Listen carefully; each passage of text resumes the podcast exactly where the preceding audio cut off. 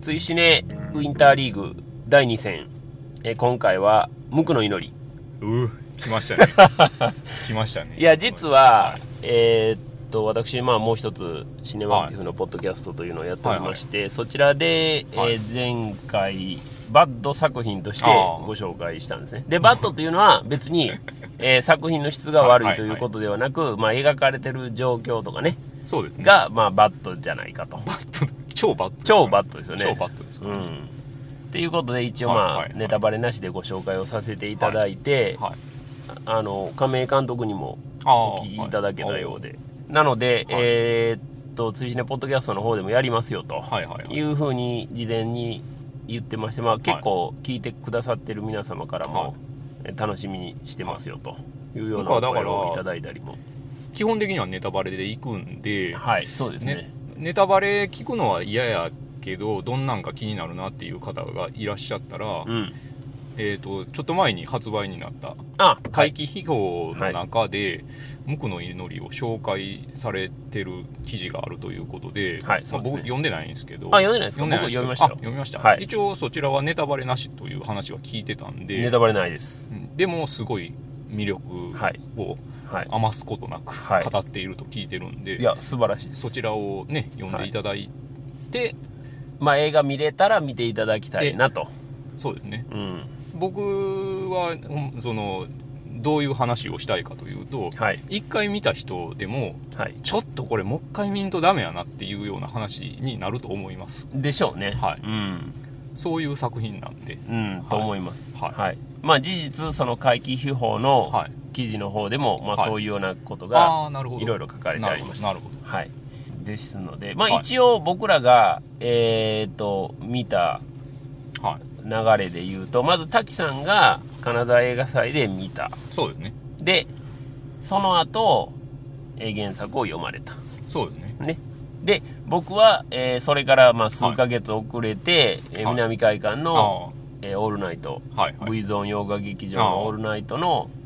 作品の一つとして見た、はいはいはいその後、えーはい原作を読んだああなるほど原作も読まれた読まれ読みましたああなるほどはい、でそし「怪奇秘宝」怪奇秘宝も読んあーあーだあそうなのねなるほどなるほどという流れで間は違いいはいなはいいですよはねいだからお互いまだ1回しか作品は見ていない一回しか見てないんですけはど、いまあいろいろこう考察はしてるという状況ですね、うん今なので、はいえーまあ、そういう人たちがそういう人たちというかそういう我々が、えーネタバレは気にせずにお話はしますのでもちろんその致命的な具体的に何が起こるとかっていうのはちょっとぼやかしながらしようかなとあはあ思なってるまほすけどはいなので、一はいまあ、全く情報を入れたくないという人はそうですねまあ先ほど言ったような形でそうですね怪奇秘宝を読んでいただいて、はえー備えていただけたらなといいいなと思いますうんまあいきますか行きましょうか、はいそのまずあれですよほうほ無垢の祈りってううん何かっていう話ですよ無垢の祈りとは何かはいうんそれななんでしょうねそはのい劇中そのはい主人公のふみちゃんがうんずっと殺人鬼を探してるわけじゃそうなでいですすかねはいで、まあ、ようやく出会うわけですようんで殺人鬼にねはい出会った時にはいあるこう叫びを投げかけるとうんでだからその叫びがうんふみちゃんにとってのうん無垢の祈りなわけでうんでその願いがう「てんてんてん」って思われてる方がうん非常にたくさんいるとなるほどねでもうんこの映画ねうんもっと多層構造になっているんほじゃないかっていう話なんですうよなるほどなるほどははいい、その辺をじゃあ具体的にいきましょはいでカナダ映画祭のうはい上映後のトークショーでね質問コーナーがあったんですよほで、まあ、そこでですねいろいろまあいい質問あったんですけど、まはい、あ、そこでねある方、うんあのその方は原作を先に読まれてた方なんですけあどあなるほどね、うはいはいはいでそこでねあの原作にはないシーンの意図について質問されてたんですよほうほうほうでね僕はもうあそれもうほんまそこまさに聞きたいとこやったとほうおおってはいいはいうのは、あのはい原作を僕は読んでなかったんでその段その階ではその時はねだはかいら、加えられたシーンが分かったら、うん監督の意図が明白になるじゃないですかまあもちろんそうですよね。一番わかりやすいところですよねそ。はいはい。で僕はああやっぱりそうなんやなと、うんあそこのシーンとあそこのシーンは原作にはなかったんやなっていうのは、まあ分かったとうんうんでねまあそのここでそのトークショーの話をうんうん。がっつりしてしまうのはあれなんではいはいまあただちょっとね話を進めやすくするために、はい。まあ、どういう質問やったかっていうのを簡単に言うと、んはい。虐待シーンの演出についてがまず1個うんうんで。もう1個は、ふみちゃんが見る光景についてあはの質問をされたあはあはあはでまず1個目ですよあはあ。はい。虐待シーンについてうん。あれはどういう意図でああいう演出にされてたんですかっていう質問をされたんですね、うんうんなるほどね。はい。でまあ監督の返答はあれですよあの原作通りに書いてしまうとうん。捕まってしまいますからねああ、はあはあ。それはまあそらそう、まあまあまあ、そらそうですそらそうですね。そらそうなんですよ、うでもその、うん虐待のシーンをねん原作通りに描くことはできひんかったけど、うんそれと同レベルっていうか、うん。それ以上にまあやばさうん。ねそうですね。はあるなと、うん、だからうん人形を使うことによって、うんうん。そのふみちゃんがねあまりにも辛くて、うんうん。離人状態に陥ってるっていうのが、あまあ、ああの演出わかるわけうですよ、ん、まあそうですね。はあい。もうもうあれでもね結構静止的なさがあったんですうんいけどや、そう、本当んそうですよね。はい。むっちゃえぐいなとえぐい。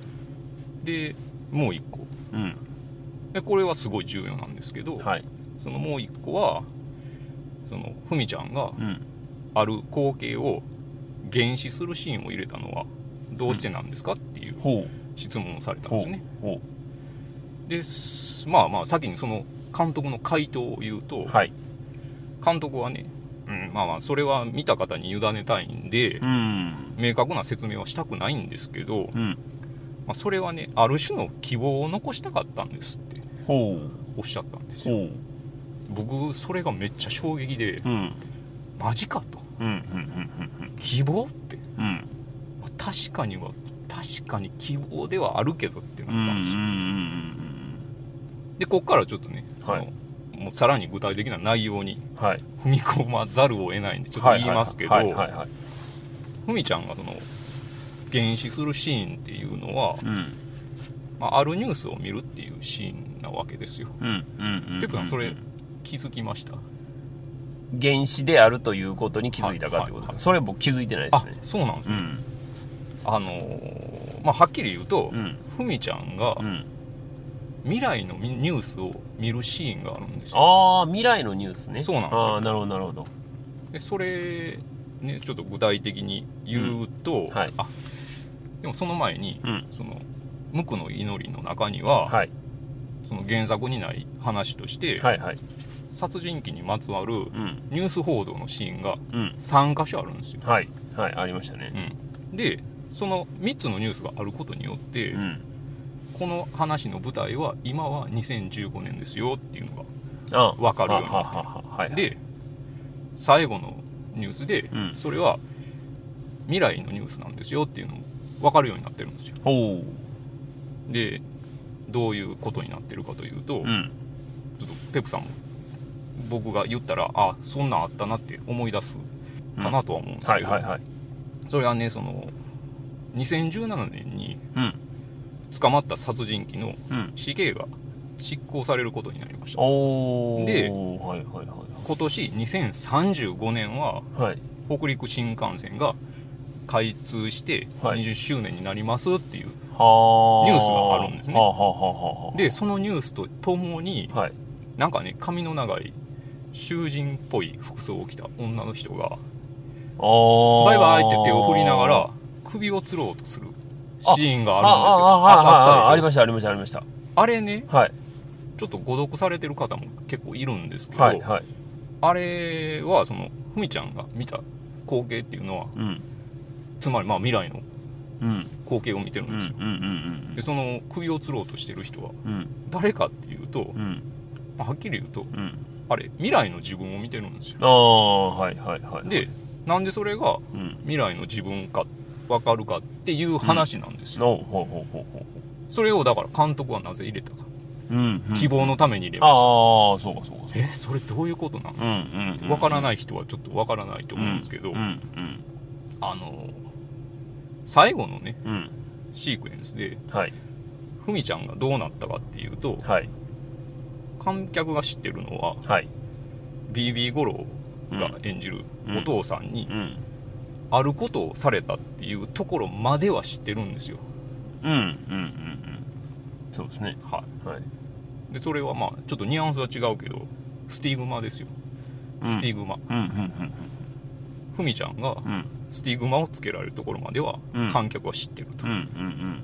でも、うんそこから先はどうなったか僕らは知らないんですようんふみちゃんは叫ぶけど、うんうんその結果どうなったかうんうはん僕らは知らうない、んうんでもねその2015年にふみちゃんがそうなったのとうん2035年の未来を見た女性にはある共通点があるんですよほうそれがだからスティグマですよほうほうほうほうほうスティグマほうスティグマをもう少し分かりやすくああの説明するならば眼帯をしてるあんあですよ眼帯ねはいはいだからこれとここがつながるんやっていうのがうんうんわかるうんうんうんうんうんでなるほどねはいでちょっと話を戻すと、うん先にねその虐待シーンがはいむっちゃえぐくうて、んうん理人化してるのを操ってる人がうんいるじゃないですか言いますねどういう人が操ってたかというと、うん眼帯をしてるんですよ、おおなるほどねうんはいはいはいはいでねはい僕はあのちょっとまた別の話をするとはい無垢の祈りを見終わった後僕は、うあのちょっとしきりにですねはいこれは無垢の祈りは、うんあの青春映画やっていうああょっと言ってたんですよはいはいはいはい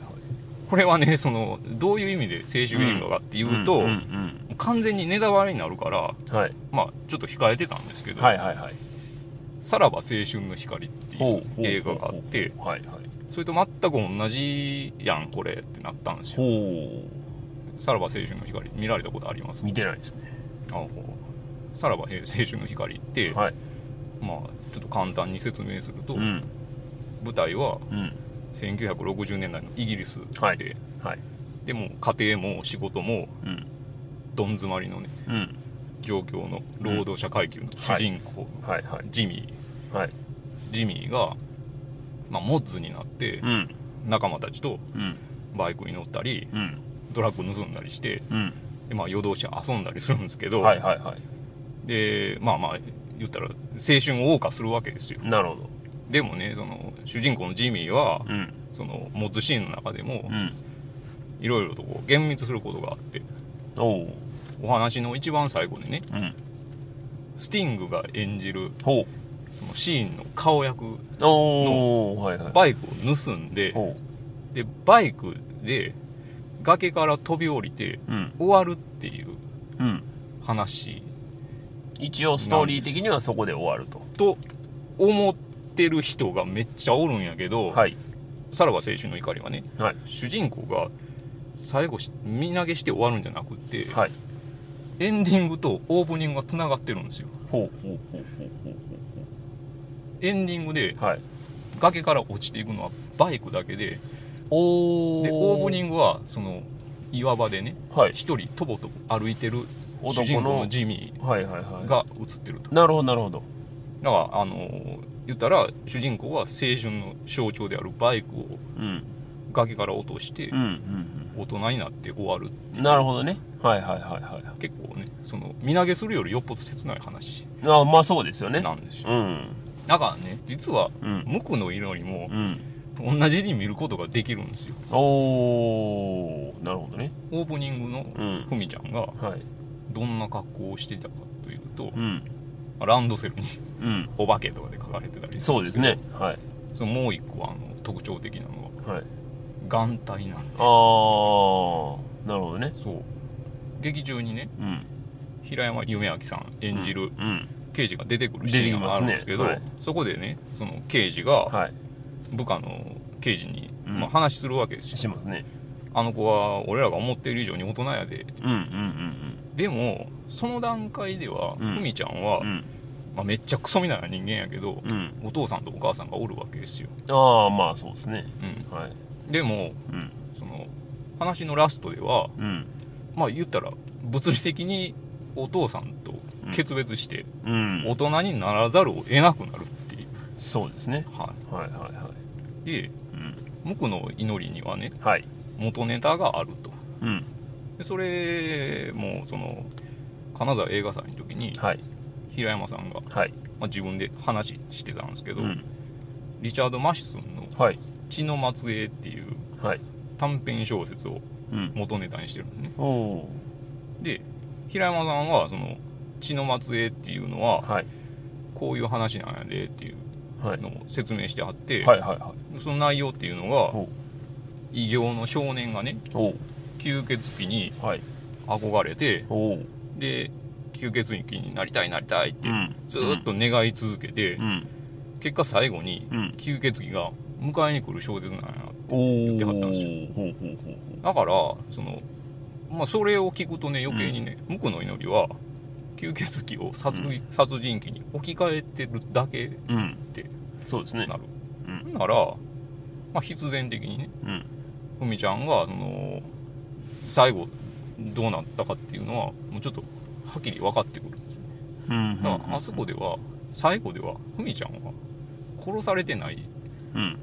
っていううんうん話うんうんになるならざるを得ないやんっていう、うんふみちゃんは死んでないとそうそう、うんでオープニングにつながるっていうんうでそれを監督はうんある種の希望って言ってるっあああてあすごくないですうか、んうんどっちがえぐいねんっていうそうですよね監督の考える希望というのがそうなんですよその果たしてそれいいものなのかどう果なのかたしとて希望なのかみたいなっていうことですよそうねなんですよそこは見る側からするとなかなかそうなんですね厳しいなものがありんまかす結構そのむ無垢の祈りひはいふみちゃんの叫び時期通りにうんの結末をうんふみちゃんがたどってすごいそれ痛ましいなっていう人もたくさんいると思うんですけど、ういんやいやいやいやこうんの話もっと痛ましいでうっんていう、終わってないってことですそうねそうなんですよ、うんそうなんですよでまあ改めてねはいマシスンの血の祭りはいはいはいはい読んでみたんですよおうはいはいほんなら、うんこれがまたさらに衝撃でおうえこれ血の末裔平山さんが言ってた内容とも微妙に違うわけなって っていうのは、はいその血の末裔読むとねはいえでもこれって少年が死ぬ間際に見た幻なんちゃうんっていう風にも見えるんですよほう吸血鬼を迎えに来たわけではなくそうそう願う願い続けたはい最後にそう幻を見たんじゃない幻想なんちゃうんみたいなのが見えたりしてあだから、まあ、僕一番初めにねこの話は多層構造にあなあってるはいんちゃはういはかいって言ったのははいまあそういうとこもあるんですようんうんだからまあ見ながらもう一つ気になってたことがあってほうそれは何かっていうと、うんはいその無垢の祈りの中ではうん誰が殺人鬼と出会ってんねんっていうああ話はですいはいはいはい全然誰も出会ってないんですよね実はねそうですねうんだからその辺もねうんほんまに殺人鬼ってうん誰やねんとああはいはいはいはいそうですねうんそれはそのペプさんも原作を読まれたらはい分かると思うんですけど、はい殺人鬼のキャラの造形もうん原作から結構改変されてるじゃないですかそうですねまあ原作の方はちょっとありえへんぐらいそうなんでのすよキャラクターにはなってるそうなんんですでよまあ文字通りの怪物そうなんですよになってるんじゃないですかそれをそうじゃなくしてるっていうのは、んやっぱわざとうん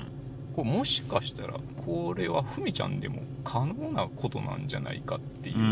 ふ風に変えてないかっていうああなるほどね、はうんその全く特別な何かではなくそうなんですよふみちゃんでも可能かもしれへんしし他の人でも可能かもしれそうへなんんですしよぐらいそうなのんですよすごいねこう幻想を生みやすいうんうん演出をしているんですうよんね、なるほどねはいすごいねうん、めっちゃ奥行きがあると思うんですそうですね、はうん、まあやはりその一見ではいそこまでっていうのが、はいなかなか難しいと思うんですよい、ねああそうですね、うん僕はだから映画祭見た後のトークショーの質問コーナーも込みで、はいはいはいまあ、明確になった部分っていうのはありますあなるほどねそれが明確かどうかっていうのは分かんまなあい、分からないですけどね分かんないですけど、うんそういう解釈は全然できる作品になってでるってきいうるしことなん監で督もそこの解釈に関しては、はいもうお客さんの方に委ねますといそうなんうスタンスですそもうんなねんですよだからねこれをあんまりねあのがっつり説明してしまうのはどうやねんっていうのはちょっと思ってたんですけどいやいやでも、はその一つの見方として、はいそれはそのあった方がこの作品にとってはそうです絶対幸せやと思うんですよねそうなんですうよ、んだからねかなりね細かいところの演出はすごいんですよねうんうんだからまあそうなると、まあ、2回目3回目とそうですね見てみたいなと思うんですが、これなかなかねそうなんですよ物 物理的な距離の問題とそうなんかですいろいろありまして近所でかかればいいんですいいんでがすけどねまあ、今のところその予定がないのでそうねなんですよねうーん難しいなというところなんですができたらね僕らあの2回目そうですね見る前と見た後ぐらいでそう撮れたらよかったんですけどそうなんですよまあ、なかなか京都までねそうなんですよ2人が時間を合わせていそうなんですよくというのがまあ非常にちょっと難しそうなんですい現状がございましてでまあ1回ね見ただけでまあそういう話今んと収録してるというような状況になってるんですけどなんか僕だけむっちゃ喋っちゃいましたけどいやいやいやどうどうですかいやいやなかなかねそこまで僕考察できてないのであのなかなかもう聞いててうんなるほどなるほどというような話ではあるんですけどまあ僕が見てそはいの思ったのはまずその虐待シーンのあのアクロバティックなそうですねねえあのまがまがしさよう考えついたなというかまあ奥さんそのうなんでねすそうなんです人形ということなんですよねでえっ、と名古屋で無垢のよりがあってあーはいはいはいであの我々のポッドキャストにもよくはいあのつぶやきをくださる牛田あさんはがい見に行かれはいはいてはいはいで無人島キネマの方でもあー話されてましたけどはいはいはもいその人形にそういうことを指すのかということあでー夫 婦喧嘩が絶えなかったと。 あいう話があってああなるほどなそとらねいうそらそうですよね、うん人形をこう操る人にとって、う人形やったらまあ子供みたいなもんですからねーそりゃひどいですよある意味 ある意味ね虐待で虐す待から虐待ですよ、うん、だからそれはうん血が通ってる通ってないとか関係ないっていう話になりますが、思い入れの問題ですからね、そこはねああだかならるほそれは監督にとっての思い入れでもあるわけですからどまあそこもでちろんそうですよねその、うん妥協せずにそうですよねその方法論を考えた時に、うんそれしか方法がないってなった時はもうそれはねえまあ、うん喧嘩してでもやらなあかんやらなあかんっていことはあるのかもうしそうですよねしかもまあ完全自費そうなんでです作られてるわけじゃないですかれないだから総勢あれでしょ7人か8人ぐらいで作でってるんですよ、でこのクオリティいやほんやばないっていういやほんまにそうなんですよね、うんだからお金のあるなしっていうのは、ほんまに言い訳でしかならへんいなやってそうなんいでうすのよはまあ本作を見ると、もう非常によくわかるめっちゃ思いますめっちゃ思いますんですよねだから結構その逆算の部分もあって、うんそれはあれっすよねその「シン・ゴジラ」のうんうんうん手の問題にも通じる話でうん「シン・ゴジラ」の手のちっちゃさはうんこれはすごい発明やなってうんうんうん手がでかいとうんうん予算がめっちゃ増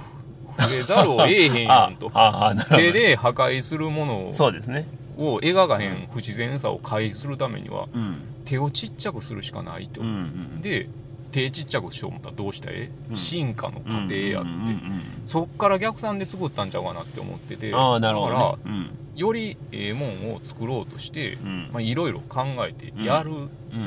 方法はあるっちゅうことなんだからそうですよねですよねうん、結局そこがうん志のそうだね高いい低いっていう話になると思うんですそうよなん、ですよ、うん、お金のあるなしは置いといてうんいかにその限られた条件の中でそうねベストを尽くすかう、んよりクオリティの高いものを取るかっていうところは、うんそこやと思うんですよね。うんいやそれがねもうビシビシ感じられる映画なんで、うんまあね素晴らしいと思いますよいや僕は本当に、うんだから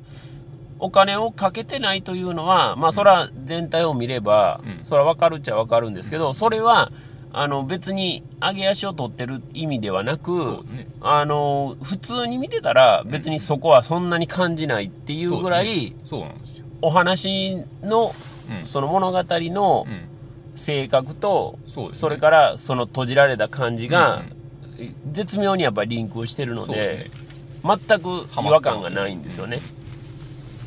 むしろあれをお金があるからといってうん原作通りにうん小学校のシーンがあったりとか、そうですね入ってしまったらもそうなんですよういや別にそんな悲惨な話じゃないんじゃないのみたいな話になってくるじゃないですかそうそうなんですよだから今作は非常に苦肉の策の部分もあったかもしれませんけど結果的に出来上がったものを見るとこれが100点の答えやったんちゃうのかなっていう気はしますね、はいそうなんですよね原作は元ネタもそうなんですけど言ったはらいファンタジそうですーのね要素が強いんですけど、はい映画はそうじゃないものとして、うんでも本質はうん捉えたものとしそうてしてるそうそうそうといところねそうそううんポイントポイントは原作とあそうの重なってる重なってるんですとねころがあってただその本当にファンタジーとして最終的に、えーと物語が消化していく原作と、そうだねまあその違うというところそうがだねまあ、この作品が本当に面白いなあと思うとこ面白いろですねですようね。うんん、だからえ映画見て原作読むといううん順番的なものも、うんまあ良かったかなという気あそうはですねしましたね。そうだね、うん、原作にあまり引っ張られない方がこの作品の方はスッと入るかもしれないいいと思いますね。ううんん、そうなんですよいや僕はもう見終わった後もこの話をしたくてしたくてしょうがなかっ たですよねいかんせんね金沢で一回そうなんでねすよ上映されただけではなかなかねはいで見た人同士は話できてもね完全にネタバレになりますからねそうなんですよねだからそのネタバレの部分でも難しいそうしだねあまりそういうのをねまたその、多くの人が見られない状況の中言でってしまうのがね喧伝してしまうのも、そうだねまあ、いかがなものかとそうですねいうところも話す方としてもありますからでさらにその、まあ、こういう見方ができますよっていうのをそそうと見てない人が非常に多かったんでああ余計にこうなあいやいやいやいもやもっていうねいやこういうことなんちゃうのって言いたいぞっていうねもう言えへうんし、んいやすごいすっきりしましたああよかったでやったすよかったですや ったいやこれ多分あのまたねあの配信したら監督にもお知らせしますよっていうような話をしてましたの でお知らせしますんでっ全然違うでみたいなて言われいう可能性もありますけまあどそれでいもそれでもいいですよ監督が解釈はお客さんに委ねますんでやって多分だ言かってら、はうったんんで、、監督 は多分そういうって言ってはるしはい全然問題ないんじゃないですかそうですね、やっぱりねその答えがいくつもこう導き出せるというところもまあリッチさにつながってると思うんですよねそうだねうん、やっぱりチープなものは、そのお金をかけるかけてないじゃなくて、うんうんその発想もチープやから、導き出される答えもうんチープになってしまそううんそうですよね,、だからそういう意味ではリッチな映画やと思いますから、リッチです、ね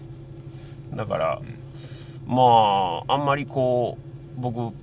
シネマクティブのポッドキャストの方でも話したんですけど、はいミニシアターのねうんうん方あんまり腰引けたこと言うとらんうとん、うやれよと。んうんうんいうのはもうほんま思いますう、んうんはいこれだからそのいやそれちょっとやばいでとかっていう人もわかるんですけど、うんでも現実の世界ではうん全然ないことじゃないしいや全然そうですよやし、うんでだからその絶望を描く時にねうんそれはその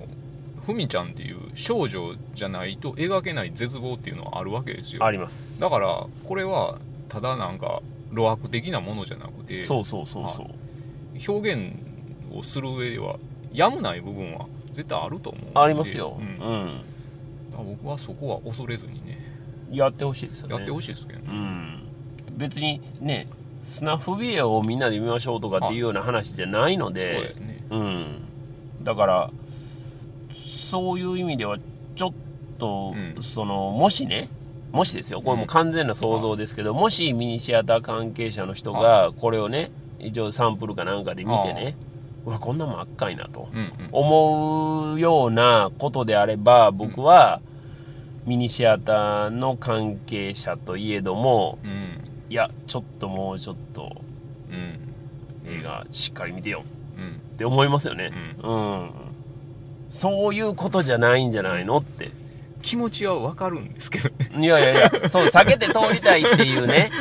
あれはあるかもしれませんけど 僕でもだからそれがねまあ過剰な時代になってきてるんで、うんだからこそねやそやってもらいたいなっていううんところですねうんと思いますよねだから自信持ってねうんまあまあそそそこに自信持たれへんからやらへんのかもしれないですけど、まあ少なくとも、これえーいやいやそういうことじゃないぞってなったら、それをお客さんに説明できるぐらいのそうそうそうそう気概を持ってうやってもらいたいと思うんですよね。だから僕が今言ったような話を言ってそうそうそうああなるほどって言ってくれる人はいると思うんですいけどやね、いると思いますよ、うん、ただだ、まあ、そこまでねその考察できてるかどうかっていうところは、まあ、置いといたとしても、その自分なりにこの作品を推す理由っていうのは、うんそうね当然あると思うんで、うんうんそれをしっかり伝えることができたら、そんなに問題になるようなうんうんことではないと思いますから、うんでお客さんに対してもそうやしその映画を撮る撮ろうと思ってる人たちにとっての希望にもなると思うんですよね。そううねん、やっぱりおお金がこんだけなかったら無理やでっていうね、あ、まあそうですねお金ありきうんうでん映画を作るということではなく、うんお金がなくてもうん頑張ればそうですこれだけのものはできるんやでっていうのをうん恒例としてねう、ん見ることができると思うので予算の枠の中でできることを考えるっていうのは大事なことですからねそれはもうめちゃくちゃ大事ですよそそれはでも多分そのまあどの会社でもやっとうことまあやそうし、そうですね皆さんどのまあまあ言うたら財布の中のお金でやりくりするにはどうするかみたいなことじゃないですあかまあまあそれはそれはそうなんですだから一緒なんですけどことそういう芸術的なことになっうんうてん特に映画とかになってきたらいや予算がないからとかそいうねうことをエクスキューズにしがちしがちですなねところがあると思うんでそれはちゃうよとそうですねいうのはやっぱりこの作品が証明してると思いますから、ううんんそう頑張りましょ頑張ってほしいですよねう、はうん、僕らはそれを見ていうんこう、まあ、いいものはいいうん悪いものはどうやねんとうんいうようなことをこう発信する立場ですけどうそれ答えていただくのはうんやっぱり作ってる方々なんでん「おーおーよっしゃよっしゃほな俺がちょっと目に物見してやるわ」とうんうんいう気概のある人にねどんどんはい出てきてほしいですしまあよろしくお願いしますねでまあ亀井監督のまた次回作もねあそうですねえーもはう気になるところでありますしはいいぜひまあ次の作品ははいここまで上映が厳しいというようなことがあるのかないのか分かりませんけど も、はい、そうですねまあでもねやっぱりせっかくの力作ですからちょっとねそうねうん上映もうちょっと、もうちょっと広がった方がいいかなというふうに思います、そのこうなんかきっかけになればと思いますそうすですよねうんまあ微力ですが そうどんだけ影響力があんね んないと思いますけど壁に向かって喋ってるポッドキャストとして ねこれからも頑張っていかない強靭らしく頑張りますそうですねはまあそんなところで、はいインターリーグ第2戦、いはい無垢の祈り、はいえーこの辺ではいお開きにしたいと思いますありがとうございますすはいごいすっきりしましたああよかった ですあの聞いてる方もね、まあ、何かこはういヒントになればそとうですね思いますし、はいまだの方もぜひ見ていただきたいなとはいということで、えー、とお相手は月一年の主催ペップと滝でしたでしたはいウィンターリーグはどうでしょうもう1回ぐらいどっかでやれればいいのあーそうですねですがはいはいということで、ははいいまたあのレギュラー回はもちろん月1やりますので、ははいいまたお聞きくださいよろしくお願いしますバイバイ